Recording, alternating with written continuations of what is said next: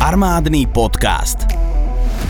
O histórii vojenstva na území Slovenska a o minulosti, súčasnosti a budúcnosti slovenskej armády. Populárnou a pútavou formou vám umožníme nahliadnúť za oponu sveta, ktorý od nepamäti formoval naše dejiny a ovplyvňoval osudy celých generácií. Tento podcast pre vás pripravil Slovenský zväz vojakov v zálohe a športovobranných aktivít. Najväčšia športovobranná organizácia na Slovensku v spolupráci so združením Legistelum a za finančnej podpory Ministerstva obrany Slovenskej republiky. Vítajte pri počúvaní armádneho podcastu a dnes e, spolu so mnou v štúdiu opäť sedí Martin Kubala, predseda občanského združenia Múzeum Petržalského opevnenia. Vítajte. Zdravím vás opäť. Armádny podcast. No a dnes sa budeme rozprávať ako inak, nielen o tom Petržalskom, ale o opevnení e, celého Československa, lenže posvietime si trochu viac na obdobie druhej svetovej vojny a všeobecne pôjdeme aj trochu širšie do celej Európy a trochu si rozanalizujeme tú geopolitickú situáciu, i keď teda e, nie z toho hľadiska fundovaného historika, ale z hľadiska toho, e, ako to celé vplývalo priamo na to opevnenie, s ktorým vy ste v každodennom kontakte. Ak by sme mali vychádzať z vecí, o ktorých teda vie asi každý, ani nemôžem povedať, že fanúšik histórie, ale človek, ktorý sa trochu orientuje v tom, čo sa dialo v 30. a 40. rokoch 20. storočia, tak čo sa vojen týka, ak by sme mali začať ešte Versajskou zmluvu a tým, čo sa vlastne e, následne začalo diať v Nemecku, e, takto spätne, keď sa na to pozriete, tak e, kedy možno nastal ten prvý moment, kedy malo ľuďom možno začať svietiť e, v hlavách nejaké to výstražné svetlo. Ja viem, že teraz sa to ľahko hodnotí, keď sa môžeme pozrieť na to, ako sa na všetko podpísal zub času a, a z diálky. Možno o 100 rokov presne sa takto niekto bude pozerať na nás a hovoriť si, že však v tom 2021 už vám to malo byť jasné, že o 5 rokov sa niečo chystá. Ale e, kedy tak vy, keď sa tak subjektívne pozriete na tú historickú časovú os, tak kedy vy ste už videli niečo, že fúha, tu niečo nie je v poriadku. Bolo to už v momente podpisu tej Versajskej zmluvy, ktorá bola mimoriadne tvrdá na Nemcov? Toto je určite uh, aj podľa mňa ten, uh, ten, ten moment alebo ten fakt, kedy uh, muselo byť jasné, že uh, keď sa človek pozrie späť do histórie, tak to všetko je strašne vrtkavé. Jeden deň niečo platí, druhý deň niečo, čo bolo pevne zabudované, zrazu proste padlo na kolená a neplatí to. Hranice sa posúvajú krížom krážom a muselo byť jasné, že nič nie je väčšie, nič nie je trvalé a že uh, veľká časť obyvateľstva Európy tu nesie nejakú, nejakú krivdu, mm-hmm. uh, s ktorou sa možno bude chcieť raz niekto vysporiadať. Áno, je to presne z pohľadu uh, hodnotiteľa budúcnosti, z budúcnosti, ktorý proste po vojne je každý generál. Hej, my, teraz, my to teraz vidíme, ale jasné, že v tej dobe to, to mohlo byť jasné. Určite boli ľudia, ktorí na, upozorňovali na nejaké veci, ktorí, uh, ktorí vnímali to napätie, ktoré sa v podstate po svetovej vojne nie, že neutichlo, ale že niekde stále pod pokrievkou driemalo a postupne sa stupňovalo a ten proste párny hrniec musel niekedy vybuchnúť. Boli určite ľudia, ktorí, ktorí na toto upozorňovali. Otázka, otázka samozrejme je, že či ich chceli tí ostatní počúvať. To máme aj dneska. Presne ako ste to povedali, to isté. E, niektorí ľudia vnímajú niektoré veci intenzívnejšie, či už vzhľadom na, na intuíciu alebo vedomosti, ktoré majú, alebo záujem, e, záujem e, svoj, kam smerujú, čo sa týka politiky alebo, alebo tej histórie. Vidia veci inak ako niekto, kto sa o to nezaujíma hej, a má iné, iné, inak nastavené priority. Tak to bolo aj vtedy. Ľudia sa vlastne nemenia. Hej. Menia sa iba technológie okolo nás, ale, ale presne tie, motivátory človeka vždycky ostávali rovnaké. Každý sa musí nejakým spôsobom postarať o seba, o rodinu, prípadne si zabezpečiť, zabezpečiť niečo, niečo navyše. A toto je presne to, že keď chce niekto navyše veľa, a to tu vždycky bolo, tak začínajú proste problémy. A ten strach a, a chamtivosť, to sú najsilnejšie, asi najsilnejšie emócie, s ktorými sa pracuje vlastne od počiatku ľudstva. Áno, je pre mňa vždy fascinujúca tá myšlienka, že medzi ukončením Prvej svetovej vojny a teda podpísaním Versajskej zmluvy a, a začiatkom Druhej svetovej vojny s tým, že už nejaké tie roky predtým naozaj bolo citeľné napätie v Európe, prešlo 20 rokov Áno. niečo, hej, tak pred 20, necelými 20 rokmi sme boli majstri sveta vo Švedsku, hej. To bola paráda. Je, je to, to bola paráda, áno, ale je to neskutočné, že za tak krátky čas vlastne vtedy ľudia absolútne stihli na všetko zabudnúť a teraz v podstate prežívame si to isté, len možno tým, že tá doba je oveľa rýchlejšia, že ten informačný pretlak je ešte intenzívnejší, tak, eh, tak, tak ten spôsob, akým si veci všímame a nevšímame, je ešte trochu iný.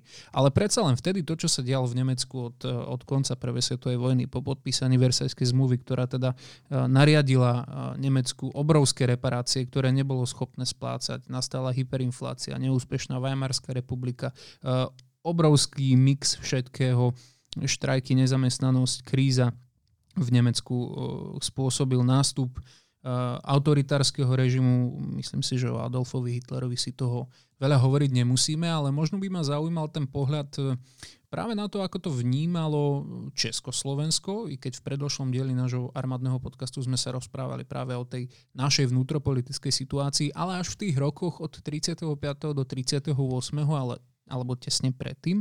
Ale aké boli tie začiatky, kedy si možno aj, aj e, naša krajina, naša oblasť začala všímať e, po prvej svetovej vojne, že teda prebieha nejaké pnutia, možno, že tie, e, tie problémy neboli vyriešené presne tak, ako vyriešené mali byť, že sa vlastne tou prvou svetovou vojnou možno ten konflikt úplne neustálil. Asi všetci neboli takí nechcem to nazvať tým nepekným slovičkom, že slniečkari, ale asi si nepredstavovali, že všetko bude v pohode a už, už je všetko jasné a ustálené. Jasné. Uh, ja by som úplne súhlasil s tým, čo ste hovorili, ako keby ste mi čítali z hlavy. Uh, vlastne dostávame sa opäť k tomu vzniku Československa, že mali sme predtým Rakúsko-Uhorsko a zrazu sa tam ocitlo uh, na tej, na tej kresbe tej uh, hranic toho Rakúsko-Uhorska vo vnútri nejaký nový štátik, hej, Československo, mm-hmm. okrem, okrem teda ďalších národov, ktoré si tiež vybojovali ako keby samostatnosť. Uh, my sme mali, tá, tá vnútorná situácia bola, bola náročná. Uh, samozrejme, že nejakým momentom, že teraz skončí vojna, v podstate nič nekončí, hej. Vtedy len začínate. Takisto ako keď sme tu mali nežnú revolúciu, tak tá tá demokracia, alebo to, to není samospása, hej, alebo ten, ten mílnik toho prevratu, že teraz už bude dobre. Proste bude to len také, aké si to budeme každý deň robiť. Aj v tej dobe tí ľudia uh, vlastne budovali to Československo z ničoho. Hej. Veľa vecí bolo prevzatých ešte z toho Rakúsko-Uhorska a postupne sa začali nejakým spôsobom adaptovať nejaké nové procesy, uh, či už na úradoch alebo v nejakých iných sférach v 35. sa začalo stavať, tie plány museli začať oveľa skôr a premýšľať o tých plánoch sa muselo ešte oveľa skôr, takže predpokladám, že politici boli prezieraví už niekde na začiatku tých 20. rokov. Nemýlim sa? No, presne tak, ako tie 20. roky, to ste úplne trafili. My sme v prvom rade teda nemali armádu.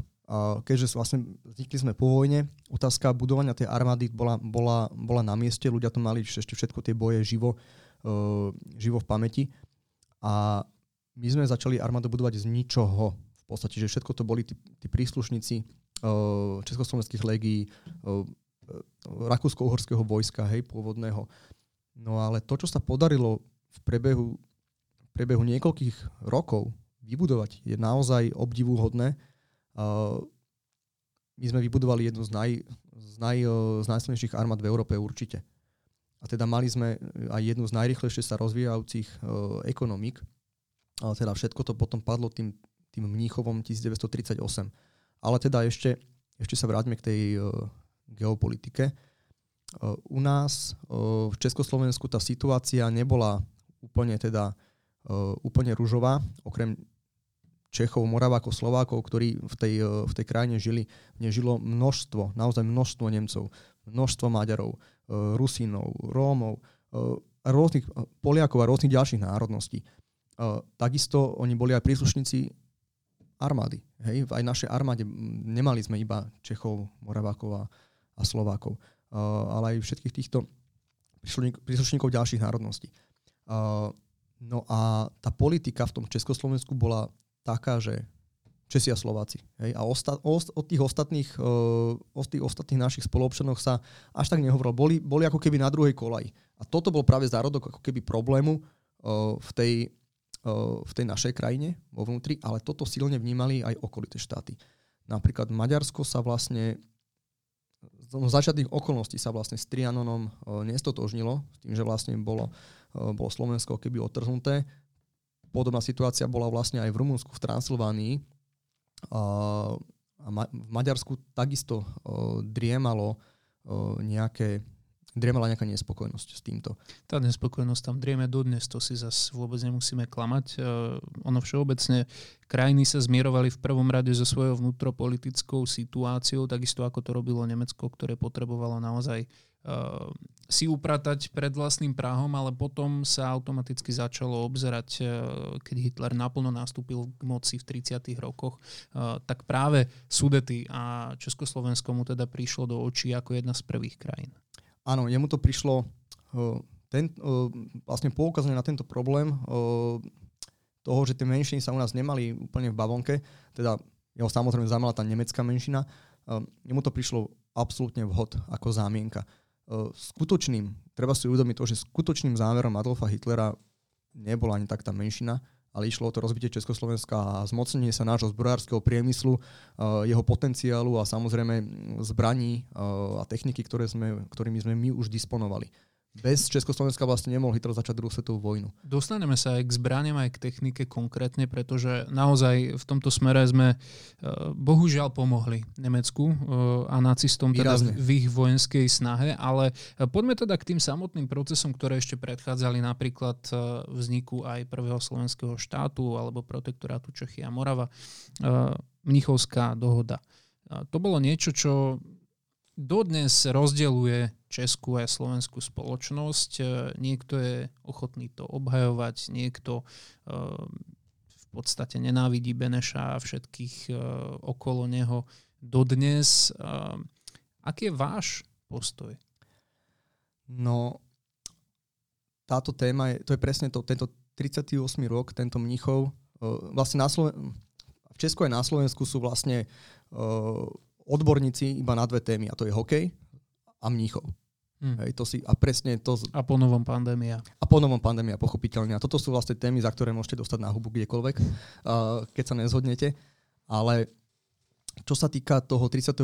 roku, proste a toho napätia, uh, treba si uvedomiť, že Adolfa Hitlera uh, vnímalo množstvo nielen teda vlastných obyvateľov, uh, obyvateľov Nemecka, ale aj množstvo e, zahraničných politikov ho vnímalo ako naozaj fenomenálneho štátnika. Jeho množstvo ľudí obdivovalo.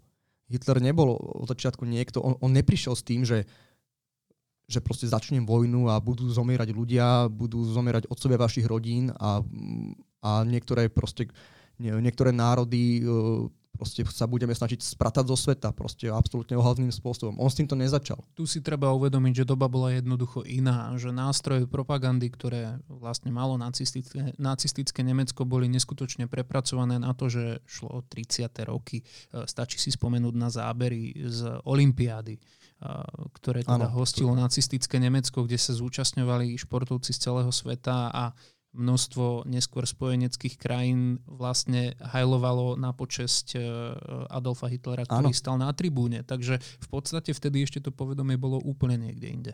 Úplne niekde inde, presne tak. A Nemci si uvedomili, že to, čo je najdôležitejšie, je PR. Skrátka, oni ho mali 100%. Hm. Tak ako dnes, keď má niekto dobrý PR, je vlastne úplne jedno, že čo viete, ľudia vás začnú proste slepo vnímať. Hej. Ale späť do 38. Uh, skrátka, napätie v Československu bolo veľké a od tej polovice toho roku 1938 uh, sa to začalo veľmi stupňovať. Uh, v máji 38 Československo čiastočne mobilizovalo. Na jednej strane sme ukázali, že čo všetko dokážeme tým Nemcom. Na druhej strane sme trošku aj odhalili, možno, že to mohla byť aj naša slabosť. Ale uh, skrátka napätie sa stupňovalo a vrcholilo to v tom septembri 1938, kedy sme boli kedy sme boli pripravení naozaj na ten ostrý konflikt hmm. o, s Nemeckom a čakali sme na ten ich útok. Zvládli by sme to?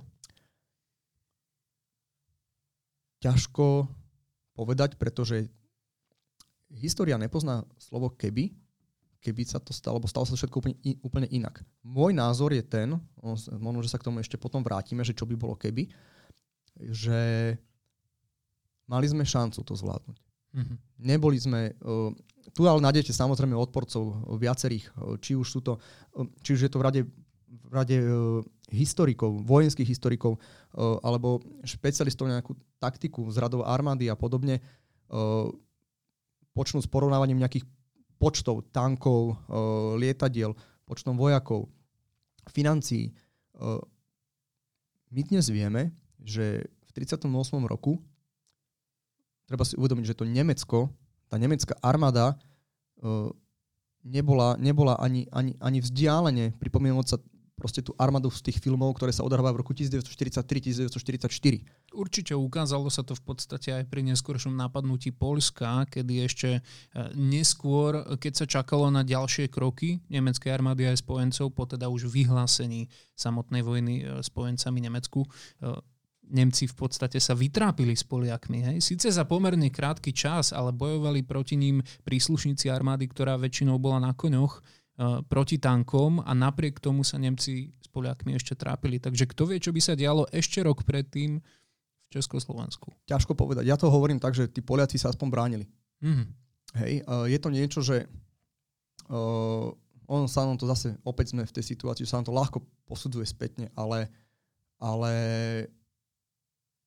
ak by to nič neznamenalo, to, že sme v podstate, že sa tá situácia teda nevyvinula inak, že sme sa nepostavili na ten odpor nejak výraznejšie, tak by sme tu možno dneska nesedeli a nerozprávali sa o tejto téme. Myslím, že to je téma, ktorá nás proste bude trápiť a stále budeme hľadať nejaké, uh, nejakú odpoveď v tom, kde sa stala chyba a, alebo minimálne ako ju neopakovať. Mm-hmm. Uh, zachovať si nejakým spôsobom rovný chrbát.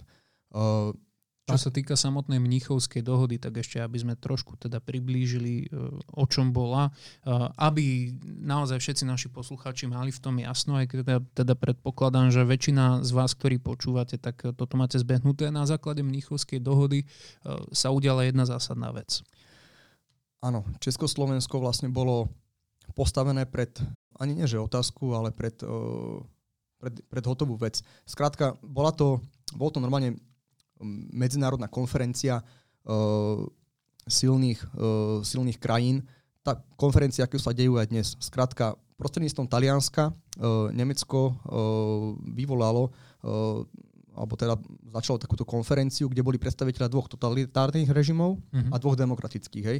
Na jednej strane Nemecko a Taliansko, na druhej strane Veľká Británia a Francúzsko zástupcovia týchto, týchto krajín, že nemusíme zachádzať do podrobností, kto všetko tam bol, to je všetko známe alebo dohľadateľné, ale sa teda rozprávali, zjednodušene povedané pre tých našich poslucháčov, že každý si tam dával nejaké svoje nároky, svoje, svoje predstavy o, o situácii v Európe a o tom dianí o tom, ako by sa to malo vyvíjať. Adolf Hitler mal územné nároky na tie sudety. Na časť Československa ospravedlňoval to teda tým, že politika voči, voči menšinám je naozaj extrémne zlá, uh, až, až, by, až, až, až, až ako keby výrazne diskriminačná zámerne. A, a v podstate to bolo presne to, že my už dneska vieme, kto bol Adolf Hitler. Ale to je presne ten, ten moment, kedy on vlastne spravil z nás ten problém, že Československo je to zle. Toto bola, toto bola tá vec, ktorú si vtedy ako keby nikto neuvedomoval. A Hitler bol politikom, ktorý napríklad vo Veľkej Británii bol vnímaný úplne úplne ako regulérny človek. Hej, Neville Chamberlain v tom čase za ním lietal v podstate pravidelne, ešte o niečo neskôr, keď s ním dohadoval ten slávny papier, ktorým potom mával na letisku naspäť doma a ktorý mu bol vlastne úplne na nič a jedine Winston Churchill dlhodobo tvrdil, ešte dávno ano. v predvojnových časoch, že s človekom ako je Hitler sa absolútne rozprávať nemá.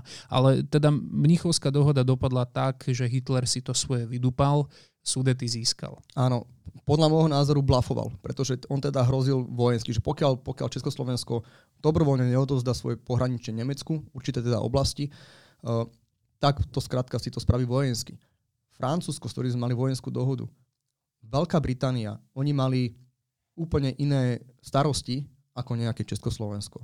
Bohužiaľ, mali, oni, oni veľmi pomerne ťažko aj hájili svoje záujmy v kolóniách uh, svojich na toto tiež netreba zabúdať, hej, že to boli nejaké kolónie a, a, a takáto politika zahraničná skoro celého sveta. A vnútroštátne problémy tiež sa nejakým spôsobom spametávali po tej prvej svetovej vojne ešte. a to Československo bolo na okraji záujmu. A len preto teda, aby bol nejaký mier v Európe uh, a nemuseli krvácať pre nejaké malé Československo, tak v podstate bolo výsledkom tejto Mnichovskej dohody to, že bolo medzinárodným dohovorom prikázané, že Československo odovzdá svoje oblasti pohraničné Adolfovi Hitlerovi bez duboja, bez diskusí, a skrátka pre, v, tej, v tej myšlienke toho zachovať mier v Európe. A ak ste spomínali toho Winstona Churchilla, tak on práve o tomto momente Mníchova nebo teda jediný, kto to veľmi kritizoval vo svete. Naprieč celým svetom samozrejme išla kritika na, na, na, túto, na túto konferenciu a jej výsledky. Ale Winston Churchill o, tom, o tomto povedal, že v 38. v Mníchove sme si mohli vybrať medzi vojnou a hambou. A my sme si vybrali hambu a preto budeme mať vojnu. Hm čo sa týka viedenskej arbitráže, tak tá potom doladila detaily, ak sa to takto cynicky dá nazvať, pretože uh, my sme vlastne prechádzali procesom, uh, ktorý staval celé Československo do veľmi komplikovanej situácie. O časti slovenského aj českého územia uh, bojovali Poliaci, z južnej strany to boli Maďari, potom tu bol Anšlus z Rakúska, čiže naozaj nemecká ríša nás obklopovala z celého západu. Čo mali robiť vtedy naši predstavitelia iného, než to, čo urobili? Lebo v podstate vďaka viedenskej arbitráži teda boli stanovené tie finálne hranice a naozaj sme prišli o všetky tieto e, objekty v našich, o bunkre v našich pohraničných miestach. Uh, áno, opäť sme stratili úplne. Nemecká armáda, alebo Nemecko teda získalo neskutočne drahý a úžasne výcikový priestor pre mhm. realizáciu svojich, svojich aktivít. Čo malo robiť, Čes, čo malo robiť Československo? Slováci sú považovaní za nejakého zradcu alebo tak e, v očiach verejnosti.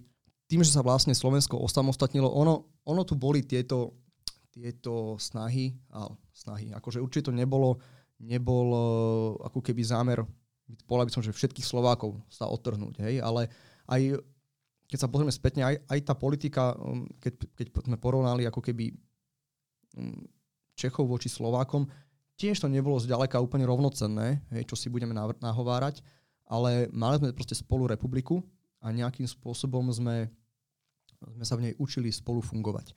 Uh, odhľadnúť od nejakých konšpirácií a, a podobne, alebo aj od množstva, množstva uh, okolností, ktoré toto všetko ovplyvňovali. Skrátka, Hitler videl uh, potenciál v tom tiež, že Slovensko by sa mohlo osamostatniť a tak. Skrátka, ono to bolo v jeho záujme, aby sa aj Československo rozpadlo, aby sa rozdelilo. Takže... Boli sme satelitnou krajinou, v podstate hovorí sa, že postavený pred rozhodnutie buď Hitlerov satelit alebo rozdelenie medzi Polsko a Maďarsko. Samozrejme, tu by sme sa vedeli baviť do nekonečna. Niekto túto polemiku úplne odmieta z historikov, že dalo sa to riešiť úplne inak.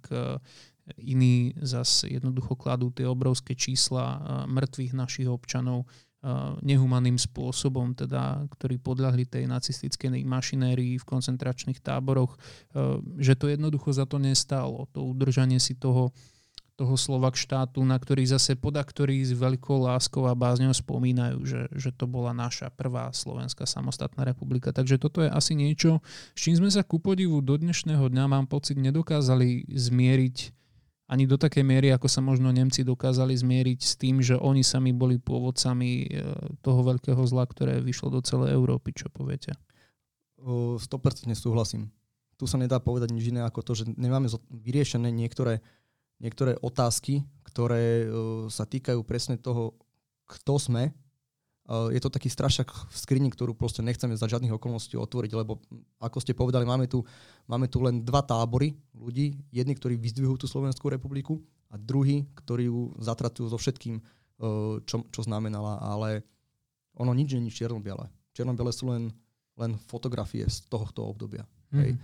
A tu by som nechcel zachádzať do nejakých polemik, či to bolo dobre, či to bolo zlé. Skrátka, tu odpovedne nájdeme a my dva určite, ani určite, ľudia, ktorí by áno, mali hľadať. Ale akože každý by sa mal uh, každý by sa mal na druhej strane pýtať sám seba, uh, čo, a dávať si nejakú na tej misky váh, čo bolo dobre, čo bolo zle. A konec koncov, ako sa tí politici, a teraz nehovorím len o predstaviteľov ako keby tej Slovenskej republiky uh, počas druhej svetovej vojny, ale aj, ale aj, uh, aj v iných obdobiach alebo aj v ďalších krajinách, že proste oni sa rozhodovali najlepšie, ako vedeli. Hej? A v tej dobe to proste bolo takto. Riešili sme to, čo sa stalo. To, či sme sa postavili Nemcom alebo nie. To, že sa udiala, uh, že prišla Mnichovská dohoda, viedenská arbitráž. To, že sme sa rozdelili na protektorát Čechy a Morava na slovenský štát, že sa nám zmenili hranice. Ale neriešili sme to, čo ľudia chceli. Tak chceli obyvateľia Československa, aby veci boli takto väčšinovo, alebo, alebo tam tiež sa viedla polemika. Aké sú vlastne spomienky na toto obdobie v historických prameňoch? to, čo viem ja, keď to mám zo všeobecní, tak je to presne to, čo sa tu riešilo po poslednom rozpade Československa, kedy časť obyvateľstva to vyzdvihovala a časť to proste nechápala. Hej. To, isté, to, isté, to isté vidíme, že bolo, bolo aj vtedy. Určite nikdy nevyhoviete všetkým. Keď sa, keď sa vrátime k tomu, že za akých za akých obetí tá Slovenská republika si zachovala nejakým spôsobom autonómiu. Ono je to porovnateľné aj s tým, že čo sa potom stalo v protektoráte Čechy a Morava, že oni na tom neboli o moc lepšie. Tam ten režim, ktorý tam bol, my sme si vybrali tento, proste ten, ten my, vtedajšie politické vedenie, ktoré nejakým spôsobom sa tam ocitlo či to bolo lepšie alebo horšie, v, Čech, v protektorate Čechy a Morava bol obrovský teror, ktorý si množstvo ľudí na Slovensku do 44. roku nedokázalo predstaviť, lebo tu v podstate pre, pre majoritnú časť obyvateľstva tu, tu bolo dobre. Pokiaľ ste neboli Žid, Róm alebo nejakým iným spôsobom áno, uh, áno, hej. marginalizovaný človek, tak áno, vtedy vám bolo pomerne fajn na to, že bola práve všade na okolo to... nás zúrila druhá svetová vojna. Áno, uh, toto na toto netreba zabudnúť a samozrejme, že je dôležité povedať aj to, že ono je to najľahšie je v podstate na niekoho upriamiť tú nenávisť, hej, že kto vlastne môže za to všetko zlo, hej. Vtedy to boli tieto spomínané skupiny, ktoré ste vypovedali. Uh, toto všetko sa môže ľahko zopakovať. Proste uh, opak, stokrát opakovaná lož sa stane pravdou a čím väčšia lož, tým hlasnejšou treba kričať do sveta. To bola, to bola v podstate, to bola reklamná politika Nemecka, hej. Uh, aby sme sa od tej filozofie a reklamy dostali opäť späť k tým našim bunkrom, ktoré teda sú zaujímavou témou, tak vy ste spomínali uh, jednu podstatnú vec, to je to, že všetko im padlo do rúk. Podstate Nemcom, ako náhle získali, teda Sudety získali pohraničné oblasti a stali sme sa ich satelitmi, tak uh, skrátka všetko im to patrilo, nielen samotné bunkre, ale komplet výzbroj našej armády a výbava. A toto je zaujímavé, že oni vlastne tie svoje prvé ťaženia, e, ten príchod Blitzkriegu, ktorý absolútne zaskočil najprv polskú armádu, potom francúzskú armádu, potom Churchilla, jednoducho celý svet, tak ten prišiel vďaka československej technike. Podľa môjho názoru bezpodmienečne. Bez, bez, bez našich zbraní, bez, našo, bez našej výzbroje, pôvodne Československej, ktoré sa zmocnilo nacistické Nemecko. Ja som to spomínal už predtým, že v okamihu sa vlastne Nemecko, Nemecko vlastne získalo toľko zbraní a techniky, koľko bola dvoročná produkcia celého Nemecka. Oni to dostali v okamihu. Mm-hmm. Bez, bez uh, tohto príspetia uh, by skrátka nemohli, nemohli robiť ten blitzkrieg. To skrátka nešlo. Nemecká armáda v 38. roku bola vyzbrojená prevažne puškami nejakého staršieho typu a sem tam nejakým gulometom. Nemožno hovoriť o nejakej strašne silnej armáde v tom čase. Tak poďme byť konkrétnejší o tej našej výzbroji, o tej našej bývalej výzbroji. Čím vtedy disponovala Československá armáda v momente, keď sa všetkého zmocnili Nemci? My sme, tým, že sme boli zbrojárska veľmoc, my sme vyvíjali naozaj množstvo zbraní, nemali sme vôbec nejakú zastaranú výzbroj.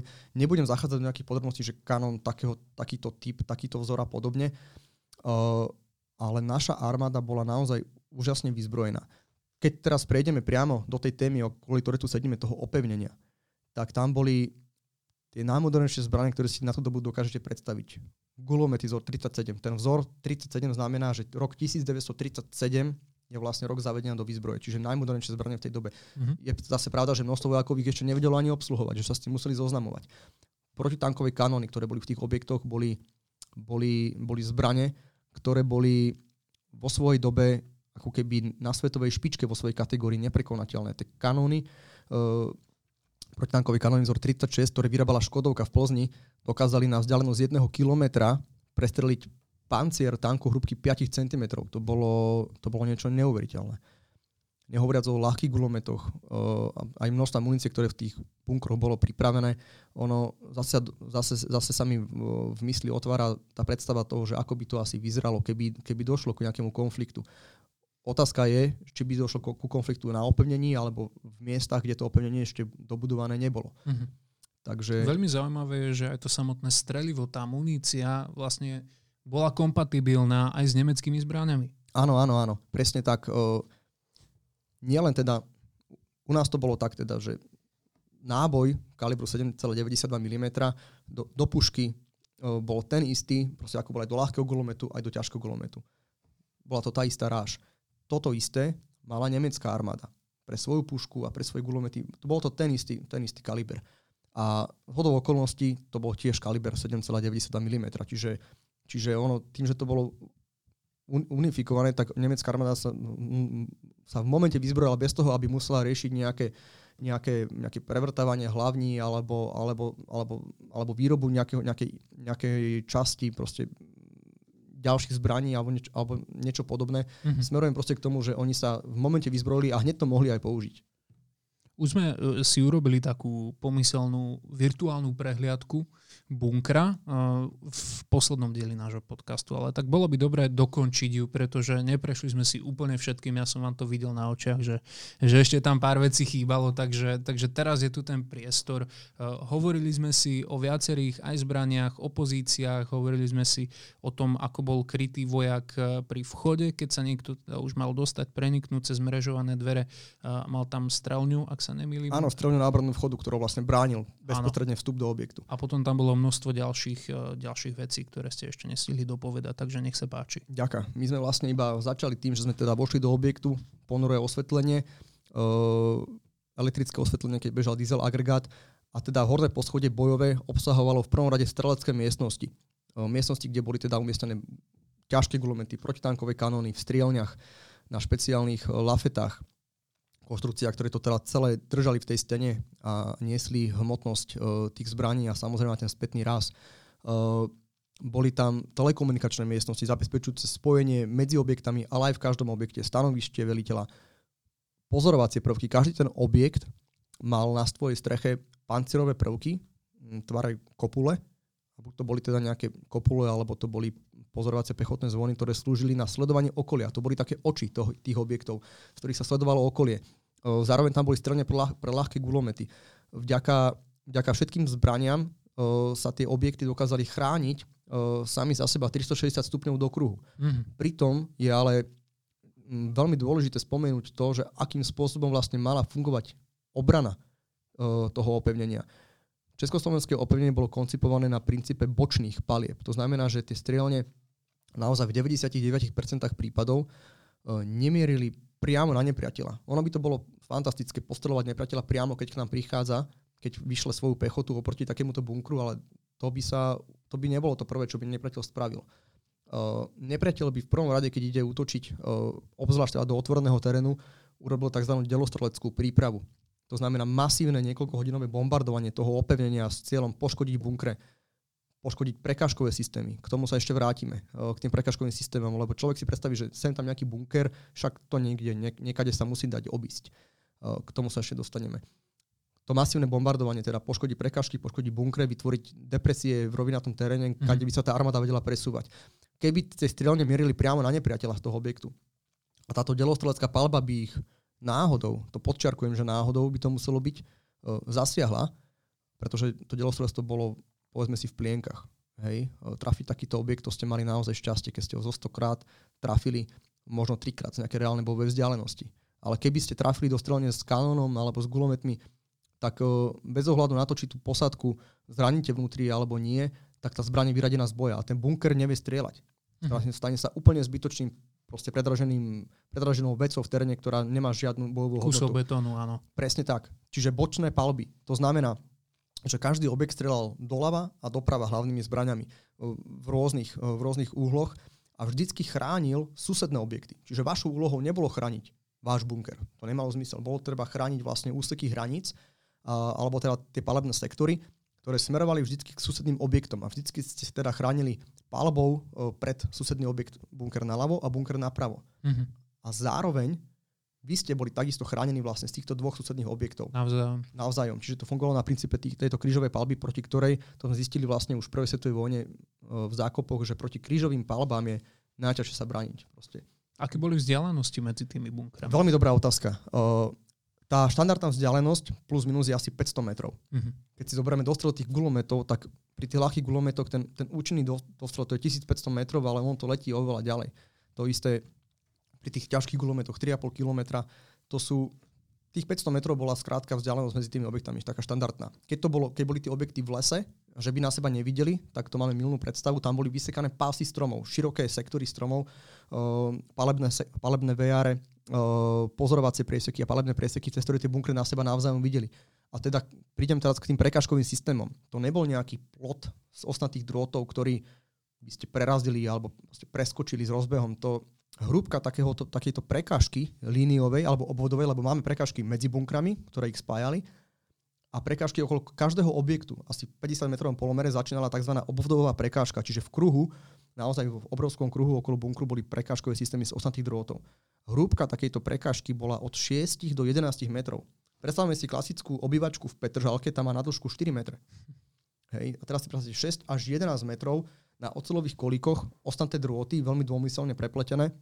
Navyše v otvorenom teréne, kde mohli prichádzať tanky, úto- útočná vozba e, a vozidla, tak boli tieto prekážky pochopiteľne zosilnené protitankovými prekážkami.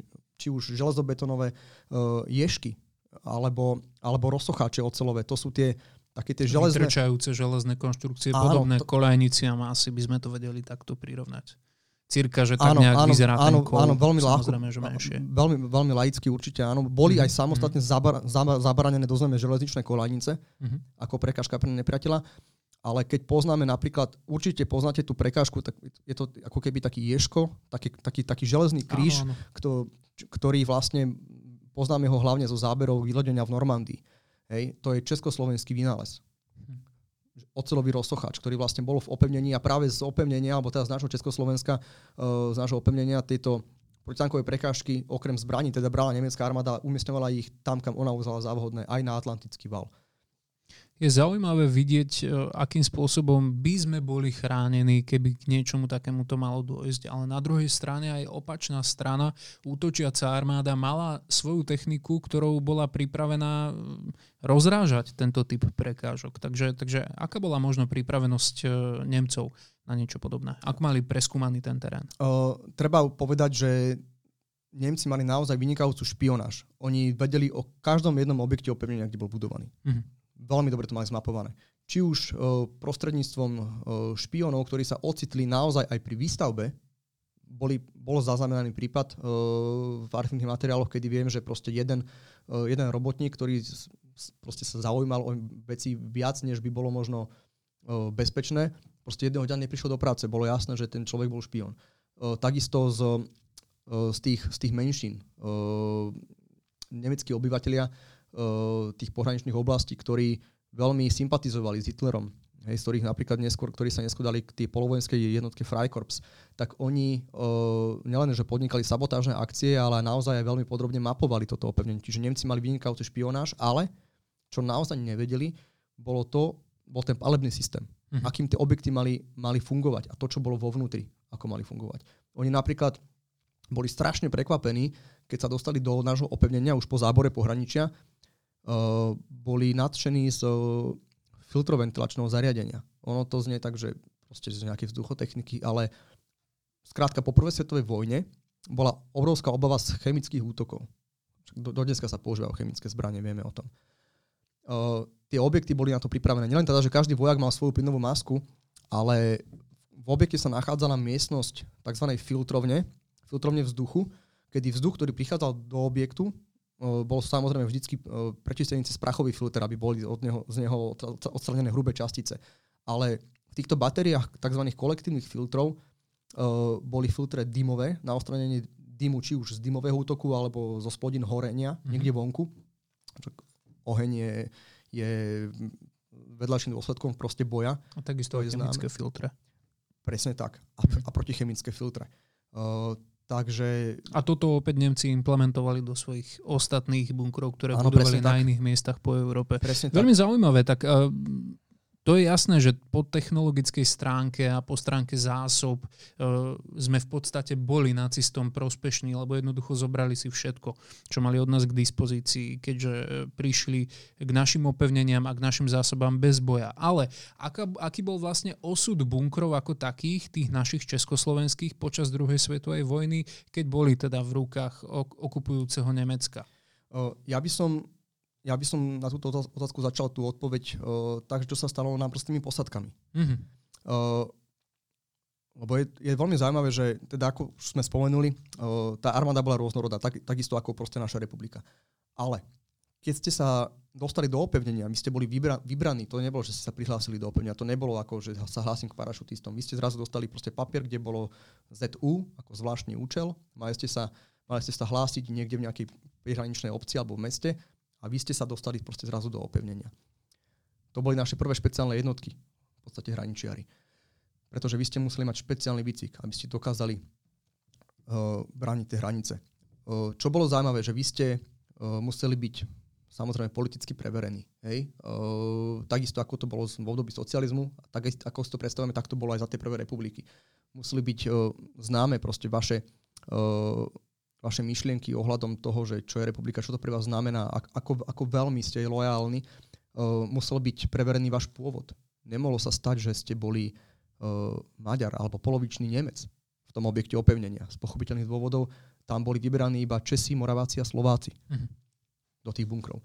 A uh, zaujímavosťou je to, že teda okrem veliteľov, samozrejme to boli väčšinou starší muži, uh, starší, no teda keď, keď pozrieme, že tie posadky boli mladí chalani, proste 18-20 rokov, tak starší muži... Dospelí skúsení vojaci, da, áno. Áno, povedzme, že od 20 do 30 rokov niektorí mali manželky, možno aj rodiny, ale posadky opevnenia boli slobodní mladí muži. Bez záväzkov. A špičkoví strelci z gulometov, vynikajúci delostreleckí pozorovatelia, spolahliví ženisti alebo, alebo zodpovední proste telefonisti. A samozrejme vo vynikajúcej fyzickej kondícii a psychickej odolnosti. Hm. Takže bola to taká elita v tom opevnení. No a čo sa s nimi stalo? Čo sa s nimi stalo? Proste oni boli... Dôležité je presne, ak sme to spomenuli, toto technické vybavenie a toto všetko moderné zbranie a, a tak ďalej. Ono to všetko vlastne je úplne bezcenné, pokiaľ to nemá kto obsluhovať a nie je presvedčený, že to bude obsluhovať. A tam sa dostávame k tej morálke uh, našej armády, ktorá naozaj bola pripravená pripravená a odhodlaná sa postaviť na odpor. Práve, že tá mobilizácia bola, pri, bola privítaná aj medzi bežným obyvateľstvom s obrovským nadšením. Ľudia sa nebali ísť do vojny. Chceli bojovať za tú republiku, lebo boli presvedčení, že to je to správne a že na to máme. A potom prišla tá studená sprcha z Mníchova a tí vojaci, ktorí vlastne prisahali, uh, prisahali vernosť a prisahali, že vlastne v tom opevnení uh, budú až, až do konca, až do posledného chlapa, tak zrazu proste stali pred rozkazom vypratať opevnenie a všetko tam ponechať. Mm. A oni nevedeli, čo majú robiť. Oni ich nemohli dostať z toho opevnenia von. Uh, boli prípady, uh, samozrejme tá, tí naši vojaci, keď odchádzali, tak, tak jak to boli tvrdí chlapi a boli medzi nimi proste obrovské priateľstva, lebo tam sa medzi vami stierali rozdiely. Proste vy ste mohli byť z bohatých pomerov, z chudobných pomerov, mohli ste byť v hodnosti kapitána, mohli ste byť obyčajný radový vojak z veľkého mesta, z malej obce, tam ste mali všetci rovnakú cestu do neba. Oni si to všetci uvedomovali, tam vznikli tam obrovské priateľstva a teda neboli to nejaké bábovky, ale proste slzy a, za, a proste stra, uh, slzy a uh, zármutok a, a hnev, to boli emócie, ktoré spomínajú všetci na ten deň, kedy proste prišiel tento rozkaz po Mnichove. Hmm. A boli dokonca zaznamenané prípady samovrážd, že niektorí niektorí muži proste riešili, riešili tú otázku, že zotrvajú dokonca takýmto spôsobom. Nedokázali to proste uh, vo, vo svojich srdciach a mysliach riešiť ináč. Naopak, lebo dostávame sa k tomu, že či to je správne, hej, že odísť, odísť takouto cestou, hej, keď, keď príde takáto otázka. Ale je to zase otázka uh, aj z pohľadu tej doby, ale neboli to takto, neboli to, neboli to nejaké, nejaké, boli to skôr ojedinelé prípady. Ale na druhej strane tu máme mužov, ktorí automaticky sa nevzdali proste vo svojich srdciach, ale išli bojovať ďalej. Či už počas v období teda druhej svetovej vojny boli v domácom odboji, o ktorom sa bohužiaľ tu 40 rokov nehovorilo. Takisto málo hovorí, áno. A ono to má nejaké, hej, to, že o tom dneska až tak nevieme, ono to má proste do, príčiny v tom režime, ktorý tu bol 40 Isté. rokov, ale Uh, chcem povedať to, že boli, boli, boli muži, ktorí autom, hneď automaticky išli bojovať do Francúzska, keď proste Nemci zautočili na Francúzsko. Mm. Tam bud, zase budovali armádu.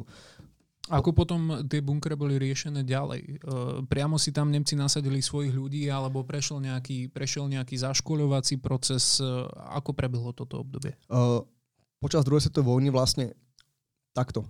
To opevnenie bolo viac menej vypratané. Tí naši chlapí tam nenechali proste skoro nič. Uh-huh. Lebo to, čo tam sa nedalo odniesť, tak to rozbíjali, aby to nepadlo Nemcom do rúk. Uh, skrátka, keď sa, keď sa zameriame na to opevnenie, malo, malo ako keby dv, dve využitia. Buď to bolo ako výcvikové strediska, napríklad Petržalka bola jedným z nich. Tam nemecká, uh, nemecké jednotky určite trénovali uh, zdolávanie prekažkových systémov, dobývanie pevnostných stavieb a podobne. To isté aj na, na niektorých úsekoch uh, na severe Českej republiky.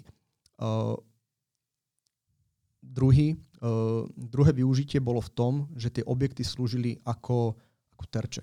Ako terče pre, uh, pre vývoj uh, delostreleckej munície a zbraní, ktoré dokázali mhm. vlastne pokoriť, pokoriť uh, tento betón toho opevnenia, lebo československé opevnenie je považované za najdokonalejší pevnostný európsky systém 30. rokov. A keď ste vedeli, že prestrelíte ten betón československých bunkrov, tak ste, ste vedeli, že prestrelíte všetko. Hm. O, obrazne povedané, presne tak. Uh, na, je zaujímavé, že vlastne na jeden delostreleckej tvrdzi Adam, uh, Adam vlastne je, je krycí názov tej, uh, tej tvrdze, teda systému bunkrov prepojených podzem, podzemnými chodbami a schodišťami, výťahovými šachtami. Tá, tá tvrdz nebola vôbec dokončená po stavebnej stránke, ale Nemci tam trénovali uh, pol roka a na základe týchto skúseností potom obsadili jednu obrovskú belgickú pevnosť, Eben Emael, za nejakých 20 až 30 minút. A mhm. pritom stratili veliteľa. Skrátka, skúsenosti, ktoré získali na našom opevnení, využívali neskôr uh, počas ťaženia v celej Európe. Samozrejme, ku koncu vojny uh, nemecká armáda, alebo nielen v Nemecku, ale všade bolo teda dopyt po surovinách pre, presne pre, zbroja, pre uh, vojenskú mašinériu a tieto objekty poslúžili ako zdroje, zdroje ocele. Čiže všetky pancerové prvky boli, boli odstraňované z tých objektov, čiže niektoré tie bunkre uh, na, na tej severnej hranici uh, dnešnej Českej republiky vyzerajú naozaj ako, to je sutina betónu, a sú proste z nich odtrhnuté tie, tie pozorovacie zvony, takisto boli vytrhované tie, tie strieľne pre buď boli priamo osadzané do nemeckých bunkrov, alebo boli teda rozstavené a využité na, na iný účel. A to, čo nedokončil potom po vojne, uh, to, to, čo, to čo sa nepodarilo kompletne Nemcom tam tak dokončil bohužiaľ národný podnik Kovošrot. Toto je práve dobrá otázka a dobrá téma, že čo sa teda vlastne s tými našimi bunkrami dialo za ďalšieho režimu a potom možno aj po tom ďalšom režime a vlastne v súčasnosti. Aký, aký bol ten osud od 45. roku? Povedzme po 89. Zatiaľ si zarámcujeme toto obdobie bývalého režimu. Keď začneme chronologicky, tak vlastne tesne po vojne jasné, že všetko obyvateľstvo sa spametávalo, nie všetky účty boli úplne vyrovnané. Ono tá vojna neskončila akože zo dňa na deň. Hej. Malo to nejaký, nejaký proces, ale kým sa všetko dalo do normálu. Ale tie prvé roky po vojne tie objekty slúžili pochopiteľne ako zdroj surovín pre domáce obyvateľstvo. Oni boli zo železobetónu, ale, ale priečky medzi niektorými miestnosťami boli napríklad stehal. To všetko si bralo domáce obyvateľstvo. Ocelové prvky, z tých protipechotných, protitankových prekážok, to všetko bolo využívané, uh, využívané proste v, do, v domácnostiach. Hej. Stávali sa z toho uh, na novo domy. Niektoré, videl som fotografie z tých ocelových, ocelových ješkov, ocelových rozsocháčov, tie nohy boli použité ako, ako stĺpiky v oplotení, proste v záhradách. Dneska stále sa ešte v Českej republike na niektorých miestach takéto nachádzajú. To je jeden z malých príkladov, že na všetko bolo to využívané, čiže ako zdroj surovín aj pre domáce obyvateľstvo. To je to isté, ako keď máte hrad, proste, o ktorý sa tiež niekto roky nestaral, alebo 10 ročia, ak nie 100 ročia. A tie obce dole sú postavené vlastne z materiálu, ktorý boli stavané tie hrady. Takže takto to bolo. Potom prišiel rok 1948, kedy teda sa chopila moci komunistická strana Československa a začalo tu nejaký režim, ktorý je možno na, na úplne inú tému s niekým iným, uh-huh. s niekým, kto sa do toho viacej vyzná. Ale čo sa teda stalo s opevnením? množstvo toho množstvo tých bunkrov ostalo proste za, ponechaných naozaj zubu času. Uh, ale časť toho opevnenia sa začala, uh, sa využila naozaj, na, bola na novo reaktivovaná, to znamená, že boli do nej uh, dané uh, spätne, uh, spätne vý, výzbroj, výzbroj pôvodná, uh, uh, takisto aj výstroj. Lafetácie pre gulomety boli napríklad vyrábané na novo podľa pôvodnej výkresovej dokumentácie. Uh, v, tých, v tom ťažkom opevnení, to ťažké opevnenie bolo využívané hlavne v Bratislave počas socializmu a na Južnej Morave. Na sever Českej republiky nie. Ale teda na hra... Uh, išlo viac menej o hranicu s, s Rakúskom, hej, zlí imperialisti ze, ze západu. takže, takže toto, aj to ľahké opevnenie bolo, bolo využívané, uh, malo to svoje jednotky, ktoré boli nejakým spôsobom um, cvičené v obsadení toho opevnenia a v mm-hmm. jeho mhm. využití na to, keby nás teda napadli zo západu. Nič také sa teda, teda nestalo. Ono si, ono je, však ono je o tej, ono je o tej uh, dobe taký, taký pekný, ani nie že vtip, ale alebo taká anekdota, že tatínko, kto je za tými dráty? Misinku, my. Takže, ale to už je potom na inú tému. Áno, áno, myslím si, že aj o tejto téme sa budeme v armádnom podcaste rozprávať v jednom z našich následujúcich dielov. Áno, nebudeme to my dvaja, pretože, pretože bude potrebné určite, určite e, zavolať niekoho, kto práve možno v hraničarskej oblasti priamo aj pracoval v minulosti, ale zatiaľ nebudem zbytočne prezrádzať veci, ktoré si pre vás chystáme.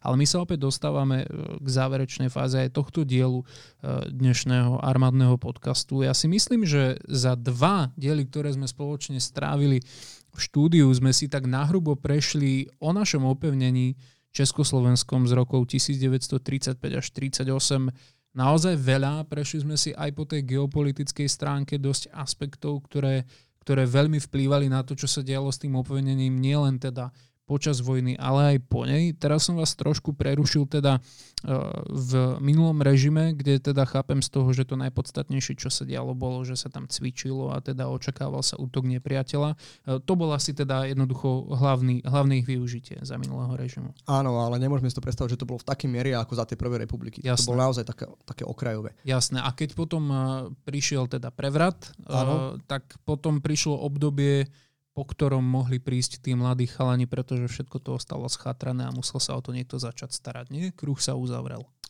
Takto by som to asi povedala ja. Presne, armáda to opevnenie opustila, ostalo tam množstvo vybavenia, samozrejme keď si ľudia predstavujú, aj sa nás pýtajú, že a keď ste sem prišli, tie zbranie tu boli, no pochopiteľne, že akože keď sme prišli my, tak tie bunkre boli totálne prázdne. Mm-hmm. Ale ja si ako chlapec pamätám, práve keď som, mal, keď som sa ocitol prvýkrát v Petržalskom upevnení v interiéri, tak tam boli lafetácie pre tie zbranie. Boli tam, v pozorovacích zvonoch boli, boli tie systémy rebríkov a nastaviteľných podlah, na ktorých ste stali ako pozorovatelia.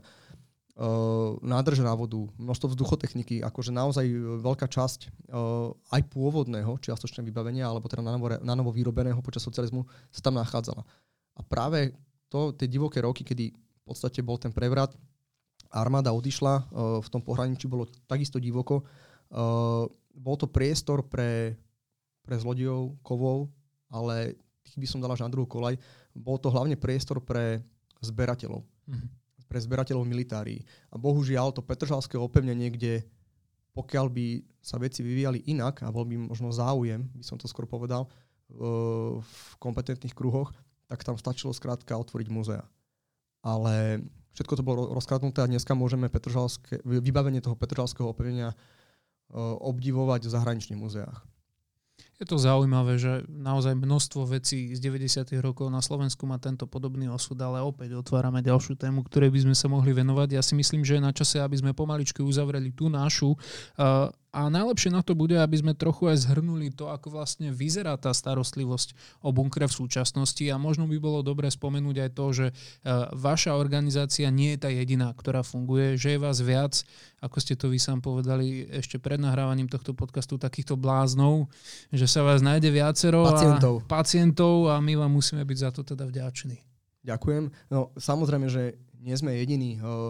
Na Slovensku, keďže to opremenie bolo naozaj v menšej miere vybudované a, a teda hlavne bola v menšej miere zachované, lebo na južnej hranici po, presne po, po arbitráži to opevnenie ľahké na južnej hranici Slovenska bolo systematicky likvidované maďarskou armádou. Zachovalo sa viac menej na Záhorí a teda v Petržalke sa zachovalo jediné ťažké opevnenie, ktoré tu mm-hmm. bolo postavené. tu sme, v Petržalke môžete nájsť vlastne tri objekty, ktoré sú sprístupnené verejnosti, o ktoré sa starajú viaceré občianske združenia. Je to BS8, BS6 a teda naša BS4. Všetky stoja určite za návštevu, ale nechcem tu teraz robiť vyslovene len pozvanku k tomuto. Rád by som povedal, že ono, to opevnenie je naozaj zveľaďované po celom bývalom Československu a teda my sme začali v Bratislave neskôr. Uh, už pred 20 rokmi sa vlastne začali o toto starať uh, naši západní kolegovia uh, v Českej republike a naozaj stojí za návštevu aj toto opevnenie. Tam začínali uh, v porovnaní s nami naozaj s rozbitými, totálne rozbitými objektmi, ako som spomínal, to, čo nespravili Nemci, dokončil Kovošrot, národný podnik, ktorý z toho trhal nemilosrdne tie pancerové zvony a strielne a oni to na, na novo betonujú všetko, vyrábajú repliky aj, tých, mm-hmm. aj týchto pancerových prvkov. Presne na základe tých istých technologických postupov. Presne tak. Mm-hmm. A hlavne na no, všetko, všetko čo, čo neviete zohnať, originál, tak uh, dokážete aj vďaka aj dnešným technológiám uh, vyrobiť uh, na základe pôvodnej výkresovej dokumentácie. Čiže tam chcem povedať aj to, že my naozaj spolupracujeme, máme tam množstvo kamarátov, nielen kolegov, ale naozaj kamarátov a priateľov v Českej republike a na Morave, teda v Čechách a na Morave, s ktorými spolupracujeme. Množstvo informácií máme práve od nich, ako som spomínal úplne na začiatku, keď sme sa stretli. My keď sme začínali, my sme vedeli, že tie bunkre sú československé a že tam sú strelne, to je všetko. A postupne vďaka, vďaka publikáciám, ktoré vydávajú, musím povedať teda naozaj v prevažne naši západní susedia v Českej republike, vďaka archívnym dokumentom, ktoré tiež všetka česť týmto ľuďom, ktorí ich odhalili tej, bunkrologickej verejnosti, tie archívne dokumenty a plány, že si to nenechali pre seba proste v šuplíku a poskytli, poskytli to ďalej, tak nám vlastne pomáhajú v tom, aby sme dokázali to opevnenie obnoviť naozaj do toho 38. roku, čo je teda našim zámerom, aby keď človek príde k nám, videl ten, cítil ten genius loci toho miesta a naozaj sa preniesol do roku 1938. Milí poslucháči, ak medzi vami sú takí, ktorí nás konštantne dopočúvali až do tohto priestoru, tak teraz e, je tu výzva pre vás, ktorú mi predniesol pred nahrávaním tohto dielu pán Kubala, že teda podľa všetkého aj vy ste pacienti. Takže ak by ste náhodou chceli pomôcť nejakým spôsobom, napríklad e, aj priamo prácou e, a starať sa o tieto krásne objekty, tak e, je to na vás, spokojne sa ozvite aj občanskému združeniu Múzeum Petržalského opevnenia alebo ktorejkoľvek, ktorejkoľvek inej organizácii, ktorá sa zaujíma o túto problematiku a určite vaša pomoc bude vítaná. Ale posledné slovo tohto podcastu, myslím si, a teda slova by mali patriť vám. Pán Kubala, keďže vy máte taký message, ktorý odovzdávate často aj deťom, ktoré k vám prídu na exkurziu a teda vysvetľujete im tam veci a možno sa niekedy tvária, že ich to nebaví, nudí a tak. A mňa prekvapilo, že tá správa ten váš odkaz vôbec nie je ani vojenská, ani politická, ani žiadna iná. Takže na záver tohto podcastu nič lepšie zaznieť nemôže. Uh, takže ja by som to teraz zopakoval. Uh, som rád, že ste dopočúvali až doteraz, tí, čo ste dopočúvali. A nie je to teda len o tom, uh, že by sme, my nerobíme nejaký nábor teraz, uh, poďte k nám a nič iné není dôležitejšie. Naopak, uh, ide nám skôr o to, že aj keď si si možno z tohto podcastu nezapamätali nejaké, nejaké roky alebo nejaké tie politické okolnosti a ako tie bunkre boli vybavené a tak ďalej, uh, dôležité je to, čo by som vám chcel povedať, že ak vás naozaj niečo baví a keď máte nejaký detský sen, nezdávate sa ho nikdy. Ja ako 12-ročný chlapec som si vysníval, že aké by to bolo super byť v takomto bunkri plne vyzbrojenom a vystrojenom, uh, aké by to bolo úžasné, keby tu bolo muzeum. Dneska je to realitou. Nezdávate sa svojich snov a ak máte čokoľvek, čo vás baví, tak si choďte za tým. Lebo keď robíte niečo, čo vás naozaj naplňa a je to aspoň trošku dobre pre, pre verejnosť, pre ostatných, tak viete urobiť lepší kúsok sveta okolo seba. Pretože dnešná doba vyžaduje, vyžaduje uh, odvážnych ľudí a nepýtajte sa preto ostatných, že čo potrebuje tento svet. Hej? Pýtajte sa sami seba, čo vás naplňa, pričom ožívate, lebo tento svet nepotrebuje nič iné ako ľudí, ktorí ožili. A ďakujem za to, že som tu mohol dneska byť a porozprávať sa s vami na túto tému. Hovorí Martin Kubala, predseda občanského združenia Múzeum Petržalského opevnenia. Majte sa krásne, vďaka, že ste prijali pozvanie. Bolo mi obrovským potešením a vidíme sa v bunkri. Armádny podcast. Tento podcast pre vás pripravil Slovenský zväz vojakov v zálohe a športovobranných aktivít. Najväčšia športovobranná organizácia na Slovensku v spolupráci so združením Legistelum a za finančnej podpory Ministerstva obrany Slovenskej republiky.